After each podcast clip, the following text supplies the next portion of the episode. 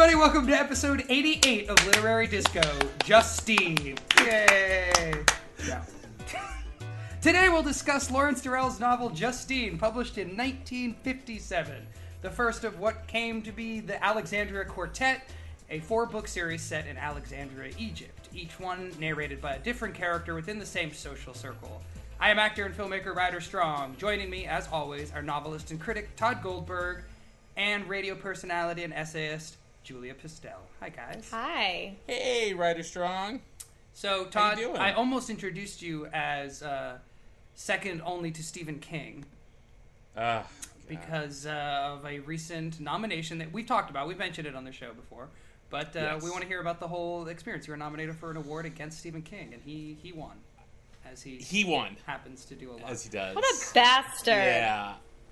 It um. So the thing was, it was uh. I was up for the Hammett Prize, which is given to the best crime novel of the year, um, and it was given out at the North Atlantic Independent Booksellers Association conference, which was held at the beautiful DoubleTree Resort in Somerset, New Jersey. Woo, my Um, people. It's a shithole. Yeah, i- if you're looking in terms of vacations, it's in the greater New Brunswick region of New Jersey, approximately uh, seven miles from the campus of Rutgers. Um, and the day that I flew out there, it was into the teeth of a hurricane. So I didn't really see the city for about 36 hours.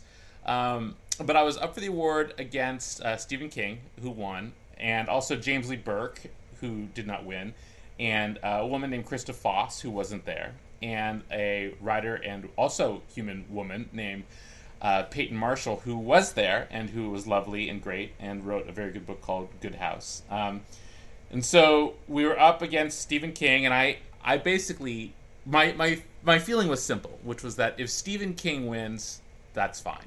Like, I'm happy to lose an award to Stephen King. If I lost an award to James Lee Burke, and a, a big fan of James Lee Burke, happy to lose. If I lost it to Peyton, who I didn't know yet, you know, that would be fine because we had a lot of mutual friends. She seemed like a cool person. Turned out she was great, and she has a great story about a missing dog that her husband is writing about. And if I lost to Krista Foss, it would really suck because I'd never heard of her, and I think she was Canadian, and I've got some beef with the Canadians. Um, and so I got there, and um, it was this big conference of booksellers, um, and also all of the publishers were there with their free books. So I got like eighty-seven thousand free books, and I met, I should should note, a bunch of fans of the show, um, including a lovely woman named Sarah Sawyer's Levitt, who has her own podcast that I promised her I would mention on the show, called Book John Podcast. Um, but lots of fans of the show, which was cool. And uh, Richard Russo was there, who you know Oh, yeah. wrote Empire Oh, you Falls. love him. Yeah, I saw you do a Yeah. Q&A with him. Yeah, um, that was a long time ago. It was like ten years ago, and uh, he remembered that. And then I, even though we had had that thing where I sat on the stage and talked to him for an hour and a half, and it was really cool. Um, I saw him, and I just about pissed myself because I just love him so much. It's hard for me to not just be like, "Oh my God, Richard Russo, I love you." I just want to tell you how What much was I his love you." latest book? What has he written lately? I still, I feel like I haven't heard about him for a while. Um, his last novel was Bridge of Sighs, which came out a few years ago. Um, and then he's he had a collection of stories that came out, um, but he hasn't had a novel in um, in a bit. It takes him like five years to write a novel. Um, but he was very nice and very gracious, and, and didn't mind me sobbing into his lap, which was which was It was just, uh, it was so embarrassing. I should note because like I don't know what it is. Like I saw him, and I every confident bone in my body is like I, I was ripped out and turned into a hand puppet. I saw him, I was just like, Ugh, I just need to tell you how much I love you. And then I gave him a copy of my last book and just told him what a great influence he was. Oh God, I was just a. That's uh, fine. That sounds dude. nice. Let's Yeah, spit, let's turn the tables back to our fans. What did they say about us? Did they talk um, about Julia's They laugh? loved you guys. Did they talk about my laugh? They they did talk about your laugh. Um, w- one person I met there wanted to know um, if we all get together and uh, and record in person, and then I Aw. explained you know where we all live. And then they just want to know if we actually like each other. It's always the, qu- the same I question. Do you guys really like each other? People ask Like, me no, that too. I- Really? I have a yeah, a blood grudge against Ryder. Why the fuck would I do this if I didn't like you? Maybe people assume that we are way more successful than we are, and we actually get paid to do this. Maybe people. Oh think this yeah, is no, kind no, of a joke. Ah, that could definitely be. not. Definitely not. be. Yeah. So let me let me tell you about the coup de grace of losing this award to Stephen King. So we're sitting at this table in this big banquet hall, and there's you know a couple hundred people there, and I'm sitting at this table with uh, Peyton Marshall, who's sitting beside me, my literary agent Jenny, um, who has been my literary agent for almost 20 years, and then these people from the organization that put out the Hammett Prize, the International Association of Crime Writers, and they have the award uh, at the table, and it's this big sculpture, and um, they have a like a post-it note taped over the front of it where the the winner's name is engraved, and they they there were, these people were, were were very nice, and they said, Tod, do you want to do you want to hold the Oh award? god. And I'm like. I really only want to hold it if I'm going to win it. Right. If, if I'm not going to win it, That's I don't want to. I don't want to touch it. Yeah, I, you know, I spit on it if I don't win it. Okay. But so I was like, yeah, I mean, I, guess I'll touch it. And so like I kind of held it for a minute, and I was like, I could just rip this post-it off, and I'd have my answer. But I didn't. And then my agent sort of looked at it kind of grudgingly, and she's like, "No, I don't. I don't need to touch it." so, uh, we have this very nice night um, where they, you know, we have we have good DoubleTree food, and then they get up to announce this award, and it's like the the fifth award they're giving out that night, and so like at this point, like I wasn't nervous before, like it was fun, I was having a good time, and you know it was a cool experience, but by like they've given out five awards for different things. You know, Emily St. John Mandel's won something, and Richard Russo's got this lifetime achievement award, and I'm like, oh, for for God's sake! Now I'm getting a little nervous, and so they walk up and you know they they announce the award and, and my editor dan smetanka is texting me at the time like have you heard and wendy's texting have you heard and uh you get, they get up and they say and the winner is stephen king and i'm like ah well that kind of sucks like you know at that point i wish i had won and then stephen king has a prepared statement and part of the prepared statement is something along the lines of you know as i'm just starting out writing crime fiction this is really a great honor and i'm like I've been doing this for 15 years. You're just starting out and you get the word. How dare you? How dare you? Uh, But he's Stephen King. When it was Stephen King, did people cheer? Or were they just like, Yeah, oh, you've yeah. had enough? No, they they cheered, and you know, like it was it was actually cool to lose to Stephen King. Like I I had that moment there where I was sitting in the audience and I was thinking about, you know, sort of the path that had gotten me to that point where I was sitting in a room up for a major literary prize against Stephen King. yeah, that's pretty. And it just seemed yeah it just seemed unfathomable you Yeah. know it just seemed really unfathomable and to be in a room surrounded by all these readers and people who love literature it was awesome and my literary agent jenny um, you know who you know who's been with me for 20 years um, since i was just a kid and she was just a kid she turned to me and she said you know did you ever in your lifetime when you were a little kid reading stephen king books you know under your covers imagine that you would have your name in the same breath as him Yeah. and I just said, "No, God, no." And she's like, "Well, then you're not upset, are you?" I'm like, "No, I'm not upset. Of course not. I was a little bit, but uh, no, not at all. It was it was cool. It was fun, and you know, it it really gave me um, this real sense of appreciation for um, for the struggle and the hard work that we all put into this thing, and to see all these booksellers and all these booksellers had sold my book, and you know, came up and talked to me and told me you know how much they liked selling the book and everything, and that was really cool to sort of see the human face that goes along with um, you know with a royalty statement basically. Um, so that was all uh, very cool, and then um, afterwards, I, I promised uh, Peyton that if we both lost, um, I'd, I'd I'd buy her a hot fudge sundae at a 24-hour diner that I saw down the street. So we went to this 24-hour diner down the street, Peyton and I and, and Jenny, and uh, we were all dressed up. And the uh, the waitress said, "Why y'all dressed up like this?" And I said, "Oh, we just lost an award to Stephen King." And she said, "My husband's a Hell's Angel. If you ever need any information about the Hell's Angels." and I said, "Isn't isn't that a secret?" And she said, "They wear jackets. It's not a secret." Yep. And I was like, well, in two years, you're going to see that line in a book.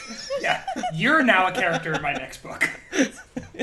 You're you're way more interesting than your husband to me. yeah, they wear jackets. It's not a secret. Like, that's wow, funny. that's it's Kind of a good point. really pertinent. Yeah. So anyway, that was my time uh, losing a literary award. It was fun. Well, yeah, no, Um, you I should be very you'd been in proud that you are in the same category. I mean, that's Yeah. like that's coming a long way, man. Yeah. Yeah, it was it was pretty cool. I felt pretty good about it. Um, uh, that being said, I would have preferred to have won. Well, that was a shockingly touching and mature story from you, so don't ruin it now. Quit while I you're get ahead. one a year. Quit while you're ahead. One a year. All right, let's. Uh, should we talk about Justine? Yes. yeah. Um, so this is a book that um, it's sort of it's it's it's considered a classic, but only by people in the know. It's one of these weird books that I had recommended to me a million times by my very literate friends. Um, one of whom actually owns a a bookstore, a great bookstore um, called Literary Guillotine in um, in Santa Cruz, California. And he, he, this is like one of his favorite novels, and I, I have a bunch of friends that used to work at that bookstore, and they all, they all sort, they all, this is like top five, if not top three book for them. And I, um, and I've just never gotten around to reading it, or if I tried to read it, it seemed very slow. It seemed there was something off about it. Um, but I thought that we should, we should do it um, because you know the the same person one of the same people that recommended this book to me also recommended stoner to me which turned out to be along with julia's recommendation like such a huge find um, and uh, in, a, in a, i think a similar category in that it's not a book that's as easily remembered as a hemingway or a fitzgerald or a james joyce but um, I, think in some ways might deserve to be up there in, the, in, in, a, in that category um, so I'm curious what you guys thought because I, I finally plowed through it today. I, I had started reading it when I was traveling in Bali, um, and you know, reading since I have had a kid has been very difficult um, to find more than like a two-hour chunk. And I find that this book demanded time. It is not a book that you can rush. And uh, so I found myself having to read 100 pages today, which normally wouldn't bother me. I normally would be very fast, but that took me all day because this is a slow reading book, which is part of the reason why I had never gotten through it before, and, and one of the things we can talk about. Um, but I'm curious uh, what you guys thought. Well, I had read it before, um, maybe five or six years ago. Um, Wendy, I think, got me the box set of all four books um, for Christmas one year because I, like you, I had been told, "Oh, you got to read this, you got to read this," and so she uh, she bought me the box set. Um, and when I originally read it five or six years ago, it it was a, a it's a really challenging read. It's hard to read because it's um, it's non-linear and there's no actual scenes and there's no definitive timeline. Uh, and you're you know it's it's a smart, hard, difficult, challenging book about love and obsession and place. Um, and so the first time I read it, it took me like like six weeks to get through it, Yeah. and then I, I read it again in over the course of just like the last week.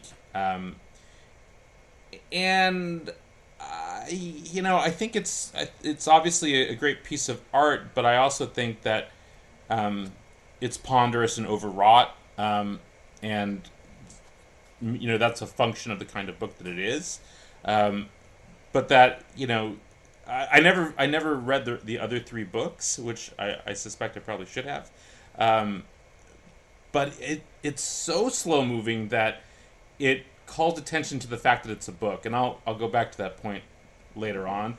But sometimes when I'm reading, I don't want to feel like I'm in the active pursuit of reading. I just want to feel like there's a movie in my mind Yeah. being played, Right. And that's impossible while reading Justine. Well, um, to back up for myself for a second, uh, we had an incredible, amazing thing happen, um, which is that Ryder said, "Hey, I'm ready reading Justine," and Tod was like, "Oh yeah, that's really fucked up or something.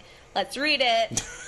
and I I love that. That's my my sort of vague. No, no, you were like you said it's a weird book, and I said yeah, it's just kind of about people screwing each other, right? Like it's just like a romantic triangle, and we were like, oh yeah, yeah, that's it. And I was like, okay, Okay. 'cause I was only fifty pages in at that point or something, right? Right. So, unlike you two, I had never heard of this book actually. Um, and I also, as hopefully all the listeners know, am more, even more of a classics geek than you guys are. So, what happened for me is I.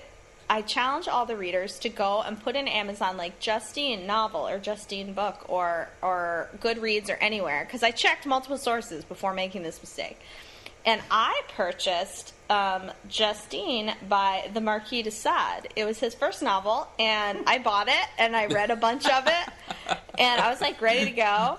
And then yesterday, except that except you had to unchain Greg to get to the podcast. uh, it's his first novel, so it's a little more tame. Uh, but It's a uh, coming There's of no age. like sewing of orifices shut and choking, and I mean, he get his shit gets really weird, right? yeah. yeah. So anyway, but I, you know, it's literary disco. Like that seems like something we would read, honestly. We should, Um, we should do it then. We, should, we probably should. Yeah. I I wrote in an email to Tucker attaching these two guys on there, being like, "Yeah, our next episode's Marquis de Sade, fun or something." And Ryder's like, "Uh, what are you talking about?" so anyway, that resulted in me uh, first laughing at myself, and second, I I was left with only a day and a half to read this book. Um, and I live in Connecticut and I don't have a car. So what I had to do was I downloaded it on audio and I listened to it. It's 10 hours. Um, Who read it? Anyone interesting read it? his name is, hang on, I'll pull it up for you. Because he did it. In my mind, did a great it's job. Colin Firth. It's not Colin Firth, but it is similarly British. Oh, Lee British. Yes, I love Lee British. One of my favorite actors. Uh, hang on a second. He's I do wanna the poor say- man's Colin Firth. Lee British. Old Lee British. Takes every role that Colin turns down. It's a, it's everyone knows that. You're gonna love him in uh, Wuthering Heights. Lee British as Mr. Dursley. Do you guys catch the Bronte slight in here? Yes, there's a ton of slights against all kinds of literature in here. There's one line where he's like, "We're not cartoons. We're not Bronte characters." And I was like, "Whoa, okay." Zing. Lawrence Durrell. Throwing down the gauntlet yeah. for the geeks in the room. Yeah. So You know while I'm looking this are. up, I do actually have something intellectual to add to the conversation. Other than that, I'm an idiot and always double check who the author is of the book that you're googling. Uh, but anyway, um, I had a different experience than what you guys are describing because I had no choice but to let it wash over me one word at a time. Like I could not go Right. slow Right. and I also couldn't speed up or skim or skip. So it was actually amazing because, as I hope we'll talk a lot about, you know, he's such an incredible sentence writer, and I've listened to a lot of audiobooks for this. Um, experience we have going here at Literary Disco. And this is the only one where I I mean I had to carry a notebook with me all day because I kept having to like grab it and write it down and it was just so arresting, but it was also like a rainstorm because I couldn't stop or whatever and I finished 5 minutes before we were recording today, so like there was no it was just like a barrage of beautiful words and no plot, but no no plot is very good if you're doing audio and you're like, okay, I'm just going to submit to this and it's music and I can Right. Be as attentive as I need to be. So The thing I was worried about cool. with you though was that there are huge passages of this book that are in quotations Right. because he's reading another book inside the book, and I would have been completely confused by that. Like I was flipping back and checking. Wait, are we still in quotations? Um, because not only is this book about Justine, uh, you know, this fictional character, but within the book, somebody else has written a book about Justine. Um, so there's this woman is like doubled in the book, um, and I, I I have a feeling you probably missed part of those, or they probably blended together, maybe in a good way. Um, but I was trying to think about how they would narrate that, like quote Well- unquote, because it's huge. It's like twenty pages. It's huge. There, yeah, there's that whole section like in the page right in the like middle. 75 on that is just him quoting from the book. Yeah. Well, my friend who narrated, whose name is Jack Claff, uh, who was That's a really that's good. That's a great it's a great British name like for a beggar in, in Oliver Twist. Jack Claff here. yeah, that's it was. That's a bad British accent Just because like I that. don't do voices. uh, well, you just did. I just did forever. Uh, but he was, I mean, to address your point, he did, he was very clear um, with different character voices and with um, starts and stops of different sections. But I did, I mean, I was like, oh, I see what's happening here. I'm just going to not even try to hang on to what is happening. And luckily, the sentences are so beautiful. They'll just come at you. And then obviously, there's points, particularly when he's talking about bad dancer Melissa, you know, that become very clear um, and very plotty. So, you know, I'm sure I so didn't. we we should give out a little bit of just the regular Yeah. just the general plot is that there's the narrator of the book who does not have a name in this book um, but has a name in other books in this uh, quartet um, is a aspiring writer and school teacher in Alexandria Egypt in 1936 I think 1937 something like that and he is in a love triangle with a woman named Justine, who is married to a man named Nassim. Um, and at the same time, just the narrator is involved in a relationship with a um, woman named Melissa, um, who is vaguely a prostitute, I guess. No, she's a Um, dancer. She's a stripper. She's like a, a, an exotic Yeah. dancer. Yeah, an exotic, a dancer for money. Do anything for you. Yeah. As Tina Turner once said. And then there's um, a bunch of other characters that drift in and out of the book inside of this strange love triangle that they're all involved in in, in Egypt. And where there's a, a novelist named uh, Pursewarden. Um, there's a artist named Clea. There's another artist named Balthazar. Um, there's uh, a mysterious uh, cross-dresser named Scobie. Um, there's a, I There's mean, a lot of it's a fun bizarre- characters. There, there's some of the best Yeah. character descriptions. Like, who's the like barber? Like the way he describes the barber, this like hunchback. Uh, there's Yeah. some really fun, fun characters. Um, Yeah. I mean, I, I, I would say that like that's the way that this book operates is the, the the prose, like the sentence structure, like you guys have both said, and then the character descriptions. I mean, there'll be five pages just introducing a person. I had this. This was one of the first ones where I just like f- dropped everything I was doing to write this down, and then went back to look it up um, because I thought this was like the best description I have ever heard of any character. Um, it was about I forget which character it was, but um, someone who was just like made everything sexual. And it, the description is under his eyes, chairs became painfully conscious of their bare legs.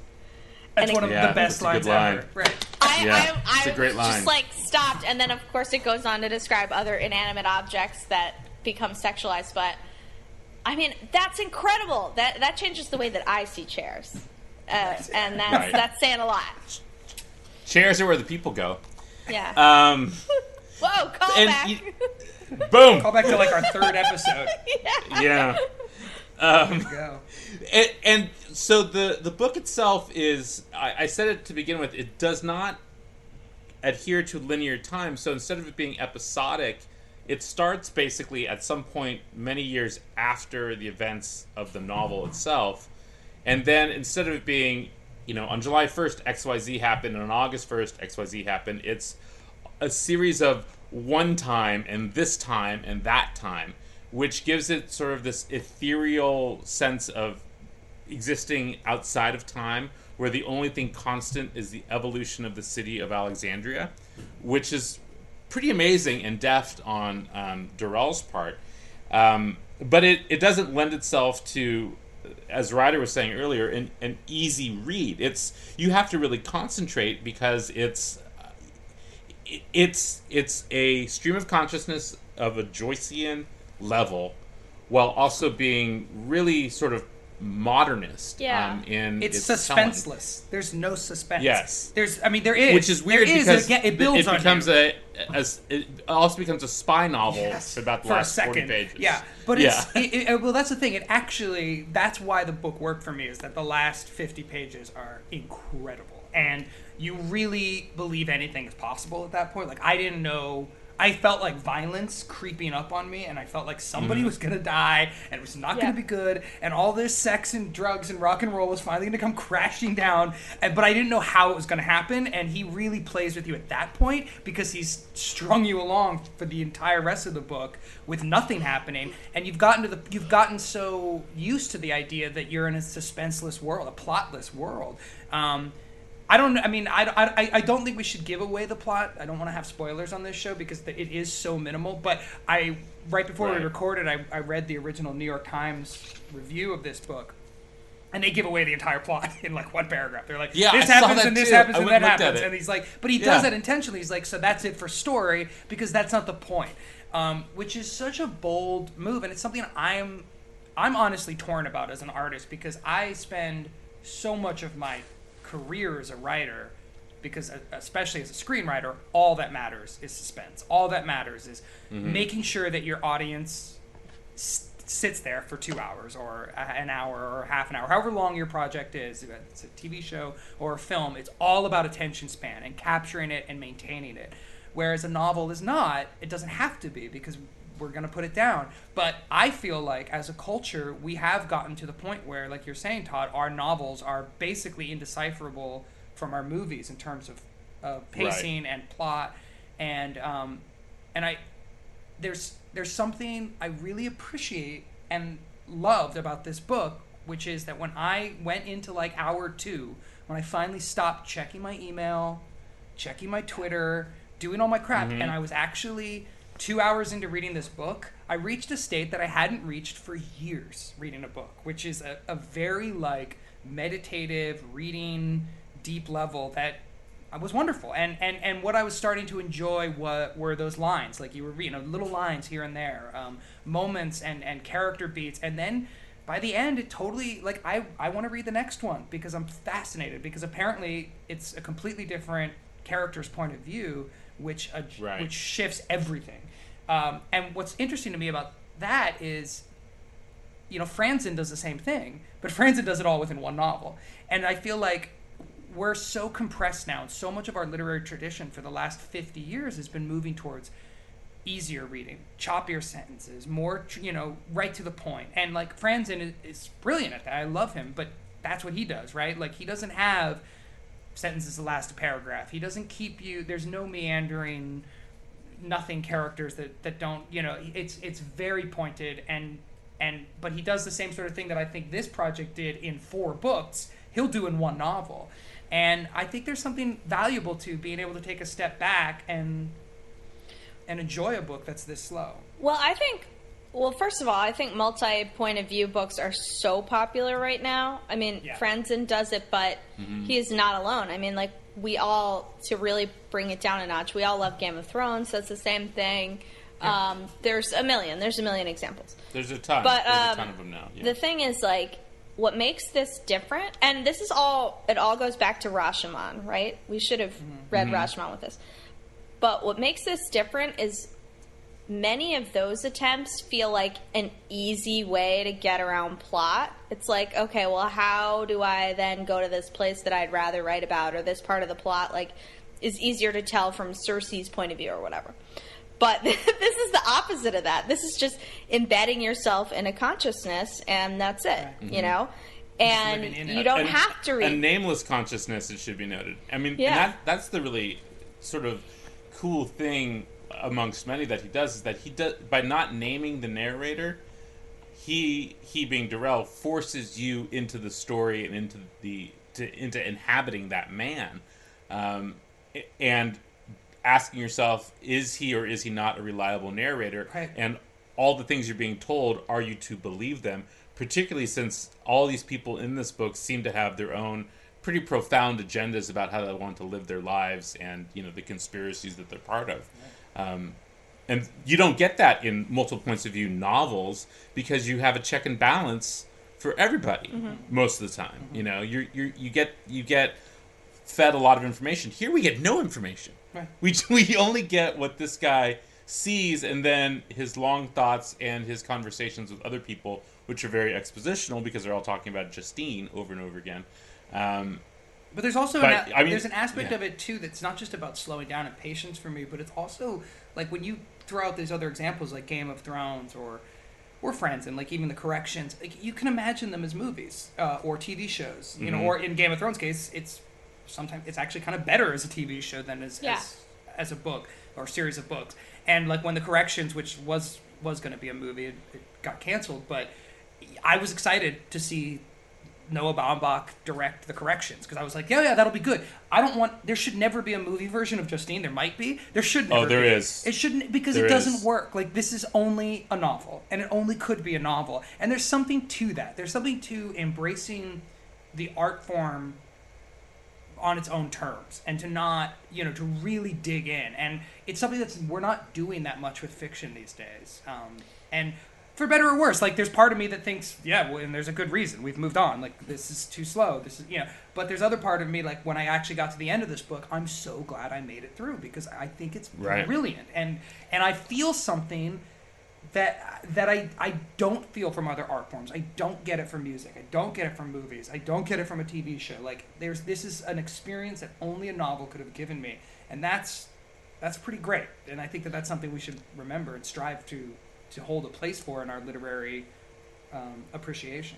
I totally agree. apparently, in 1969, a bad movie version of Justine was released. I'm sure it's horrible. You know why? Well, the Michael. thing is- oh God, Michael York is the narrator guy. Oh, so that ruins it.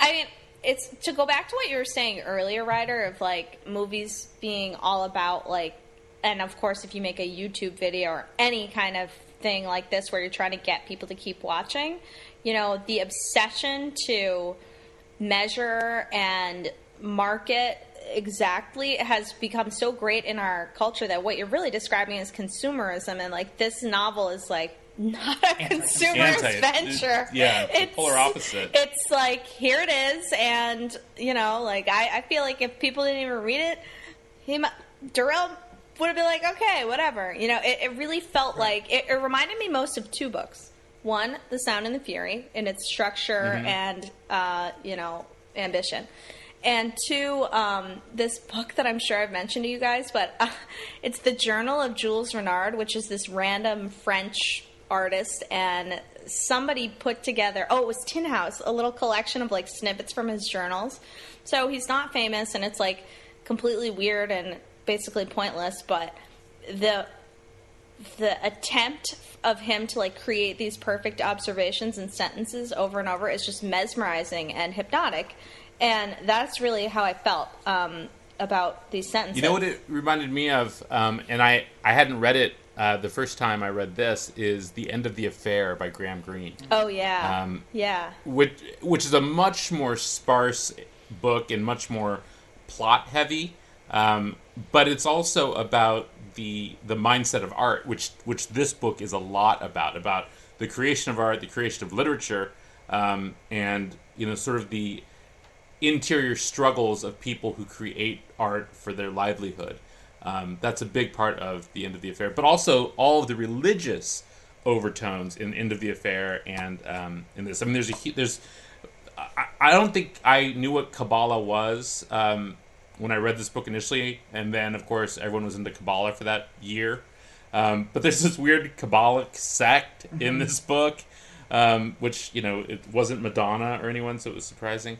Um, but I, I totally agree with you, Julie. uh, It, and, and I think that sort of anti-consumerism, no one's going to read it, it doesn't matter thing, feeds into what I think is sort of the can be overwrought. yeah Um, for instance, um, this is on page 114 in my Penguin Classics version.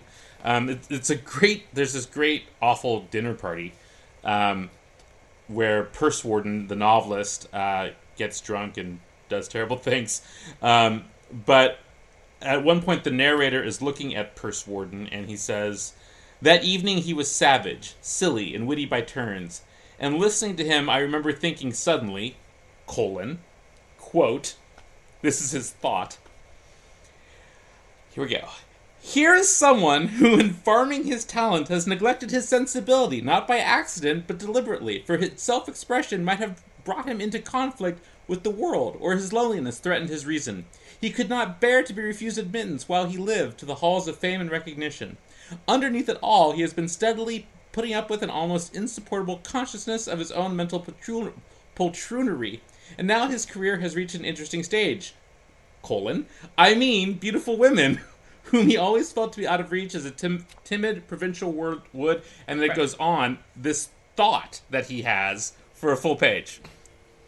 Well, Most of my thoughts are like, "Oh, that guy's an asshole," or yeah. "I'd like fries with that." I mean, I get what you're saying, but overall, and I don't know if this is because what um, because I was listening to it, but for a novel that is drifting and uh, unapologetically plot free, I actually thought what made it work, and I can see why people love it, is the clarity of at least most of the sentences or many of the phrases. Like here's some some more that I wrote down. Um, she looked like a film of herself without a soundtrack. I mean, that is not overwrought. That is perfect. No. Um, or uh, we were watching the city unwrinkle from sleep. I thought that was so beyond genius. No, there's Um, there's there's so many. The, the- Yeah. the, one that I Yeah, literally wrote "ugh" in the in the margins, though, like because I, this this is on page twenty one. Jo- Georges Pombal, a minor consular official, shares a small should be flat noted, with me in the Ryder Rue does de do voices. Daniel. He is a rare figure among the diplomats in that he appears to possess a vertebral column. Just say he has a spine. Like what? A vertebral column? Are you fucking kidding me? And like I I you know, I'm in Bali with my wife and she's reading a book and she's like this this prose is just really purpley. And I'm like you have no idea. And I start reading passages of this book out loud. She's like you need to throw that in the ocean right now. She was like that's the worst book I've ever ever heard. And I'm like no no no, it's actually good because there are passages that blow your mind. Do you guys remember the camel killing passage? Yes. I mean, that is one of the most beautiful. Yeah, um, it's it's actually uh, within the book within the book, but it's I think at, at that point. But he's describing Alexandria through this book within a book, and just listing different things about the, the city. The old moneylender, drunk and snoring, drawing in with every breath the compost, odors, soil, excrement, the droppings of bats, gutters choked with leaves and breadcrumbs softened by piss, yellow wreaths of jasmine, heady, meretricious and then add screams in the night behind other shutters in that crooked street. The Bey beating his wives because he was impotent. The old herb woman selling herself every night in the flat ground among the raised houses, a sulky, mysterious whining. The soft pelm noise of the bare black feet passing on the naked mud street. I mean, it's like, it just, it's beautiful. And you get this Right. it goes on and on like that for pages and you actually sensuously enjoy the sentences but then Yeah. also completely have a very like you have a color palette you have a smell palette you have a taste palette like by the end of this book you understand alexandria i, I never want to go there but i get it you know like you feel it in the same way you do having been somewhere like in the, the in a it's like a memory sense of a place um and that's beautiful and that's really hard to beat and but I and I wish that there was that same sort of um, precision with the dialogue because the dialogue, by and large, is A little weak. Um, it, it's it's not just weak; it's it's not how people sound. Like there's this bit Clea is describing Justine um, to the narrator, and this is an actual line of dialogue that she says. The true whore is man's real darling, like Justine. She alone has the capacity to wound men. But of course, our friend is only a shallow 20th century reproduction of the great uh, hetera of the past, the type to which she belongs without knowing it. Lay, Cheris, and the rest. Justine's role has been taken from her, and on her shoulders, society has placed the burden of guilt to add to her troubles. It is a pity, for she is truly Alexandrian. No, no one has ever. You know what it like sounds that. like? I know. No one Well, has ever talked like it that. It sounds translated, and I don't know Right. if that's you know what I mean. It sounds translated Mm-hmm. from a romance language. But I, I, I- but hold on, but I think that that's important because I think that that's why I want to read the next book because apparently the narrator's voice changes drastically and and the perspective, and I think that the Justine never leaves our narrator's head. Do you know what I mean? So he's Right. filtering that whatever Clea Clea said, he's filtering and and reinterpreting, like translating into his book. And I apparently the voices are very different. I don't know if that actually is true in terms of prose, but in terms of perspective and um, attitude and philosophy, it's like completely different book to book through the throughout the four books. So that's what part of the reason why I wanted to to read the next one because I felt the same way. I was like, it's starting to feel a little um, just one one voice throughout, you know, running throughout this whole book, and there's not enough diversity. But there's it, it, it there's also something there's a weird idea that's introduced in this book, and it, it keeps coming up over and over again, which is um, this concept of like the idea of a person being more important than their actual personhood or their actual physical reality. Right.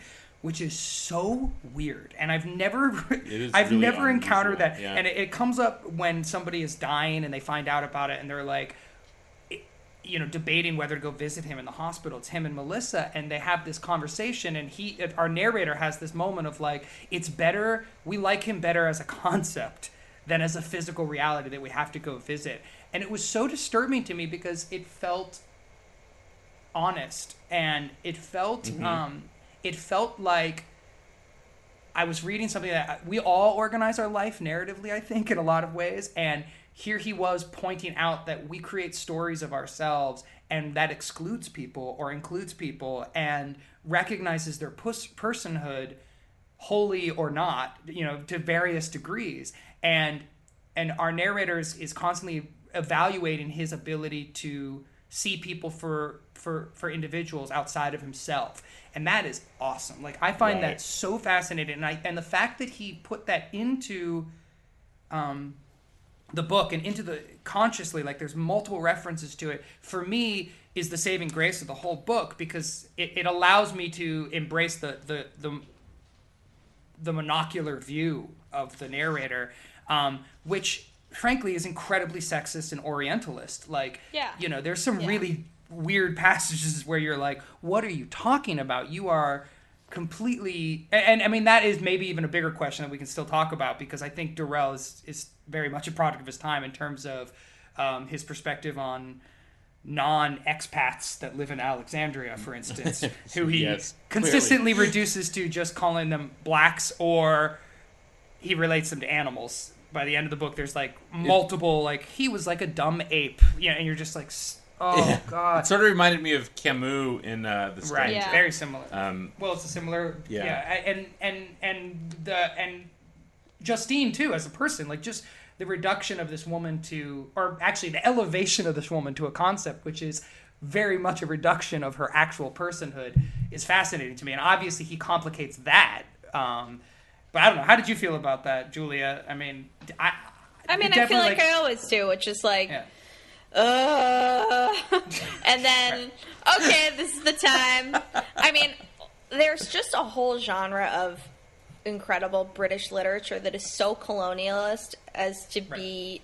well, I think you guys will either not get this at all or love it.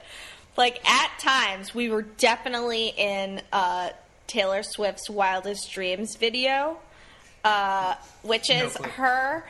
It's her No, latest no single, uh, and she's like, like in the Sahara, and she's like, and the like the wind is blowing, and she's like, looks like Elizabeth Taylor or whatever, but you know, and it's all like you know, like gazelles running exotic through desert Africa. beauty.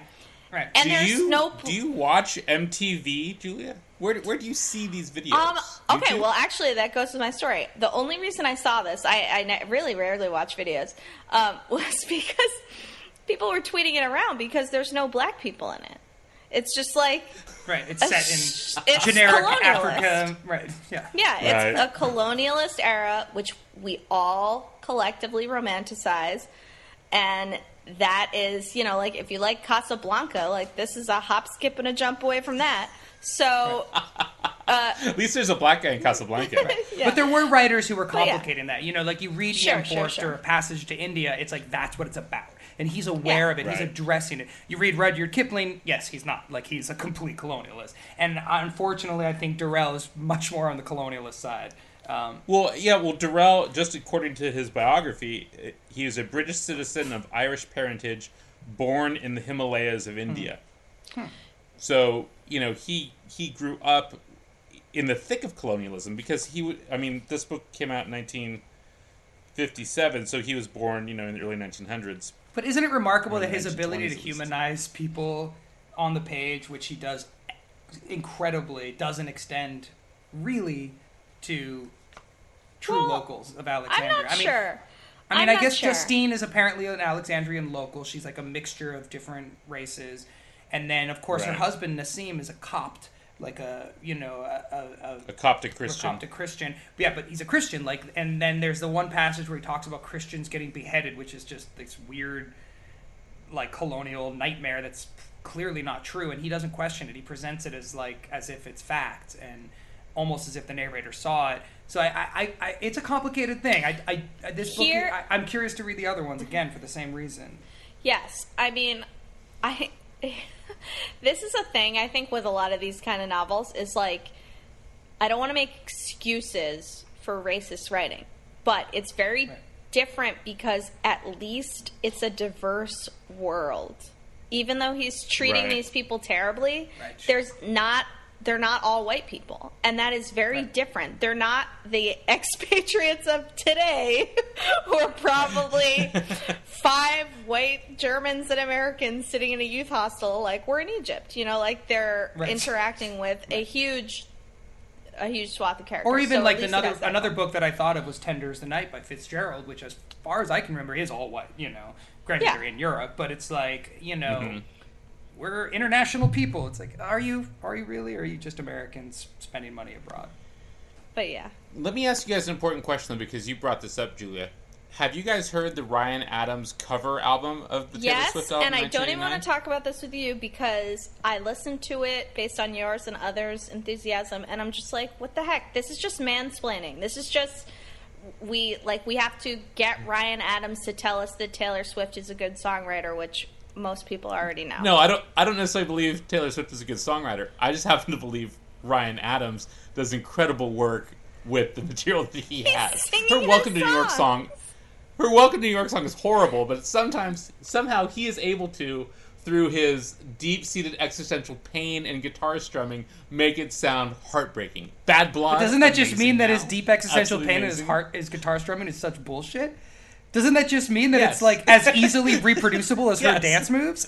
It's all bullshit. I mean, Yes. I love it. I love it because it exposes me Yeah. for being the complete rockist that I am. Like I base Yes. yes, no, but it makes me like because I'm listening. I'm I listened to it and I was like, well, all this proves to me is that Ryan Adams has written a lot of shitty songs because Yeah, and I just don't yeah, know it. No, Right. it's just yeah, like these are good songs, and I like listening to good pop songs with this kind of filter, this Ryan Adams sound to it. So why Right. that means that his other songs are not really well written. Like half the time, I'm just waiting to get, or just looking for that Ryan Adamsness, and like the song itself is not really that catchy or good. That's all it made me think. I And- like. but I Right. love that that's your That- conclusion and not the other way around, which is it's okay for like sad m- middle-aged men to like enjoy Taylor Swift, which it totally is.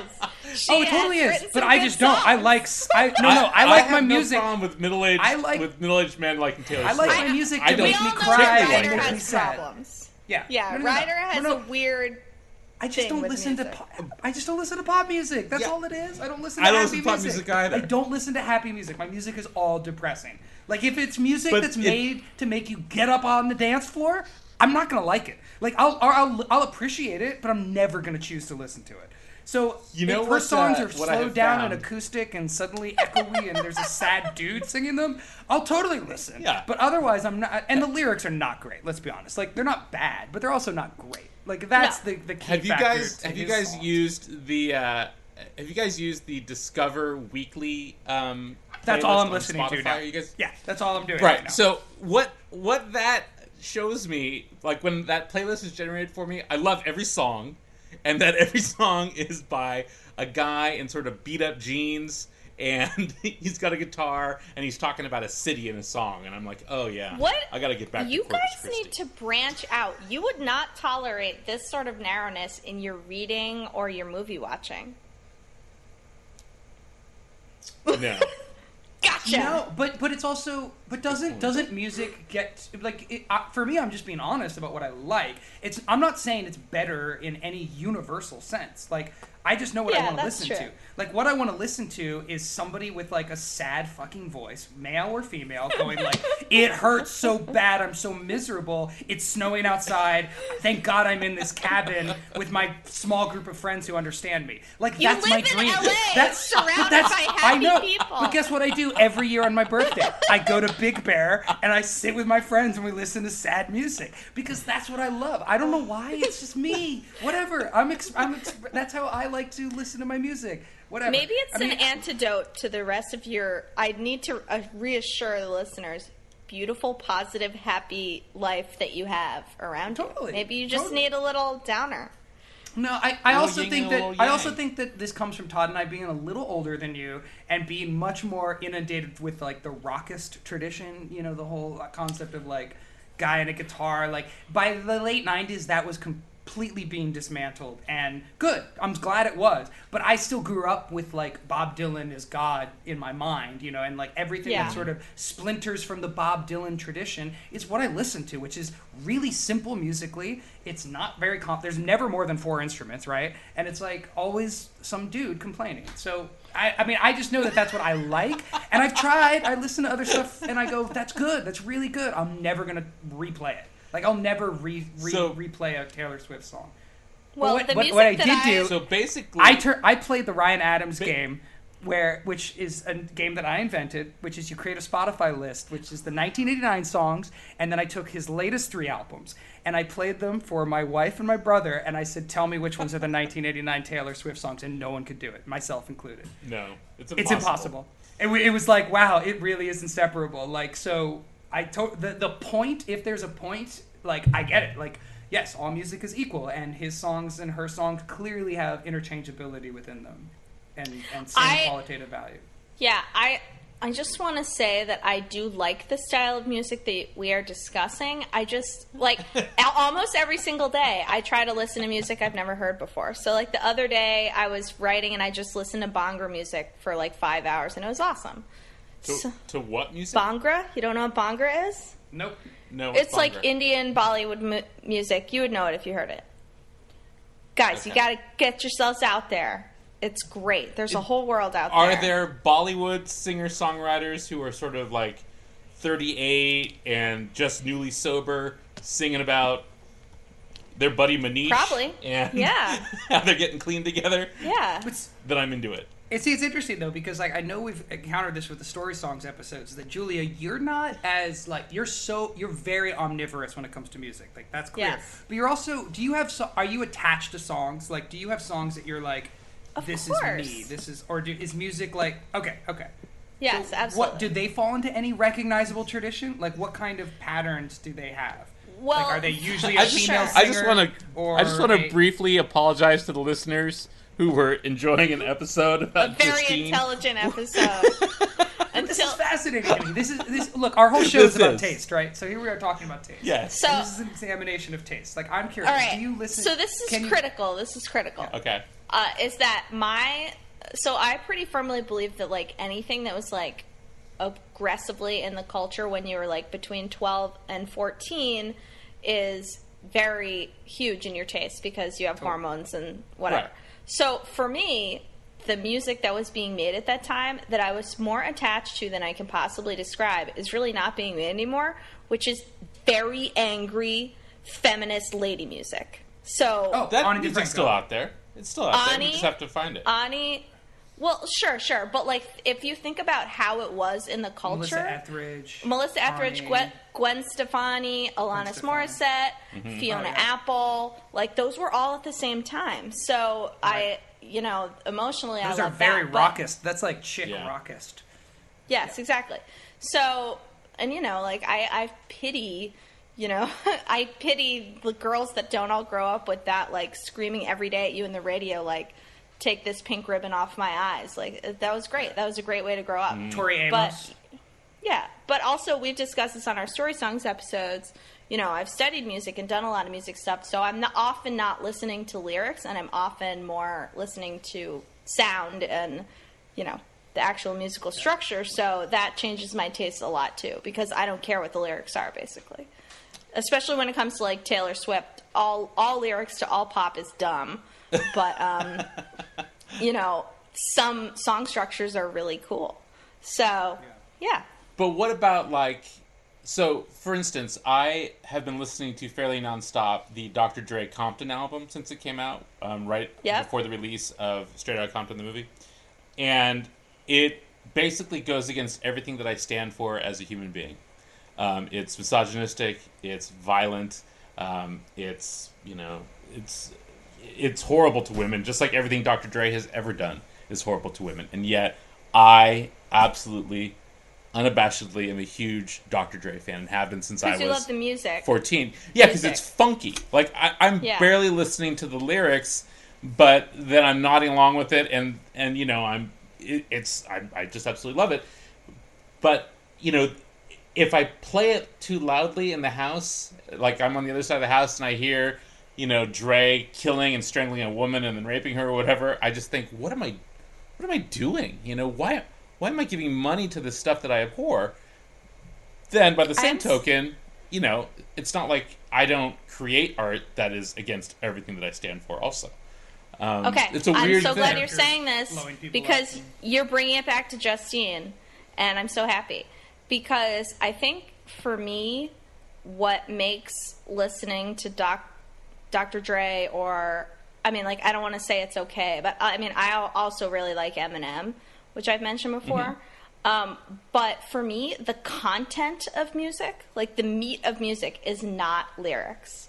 So, and just as in Justine, I don't think the meat or the content of this is the like social systems that it's highlighting. You know, it's just part of the. Sh- it's just like an added Okay, but that detail. in itself is but that in itself is a problem.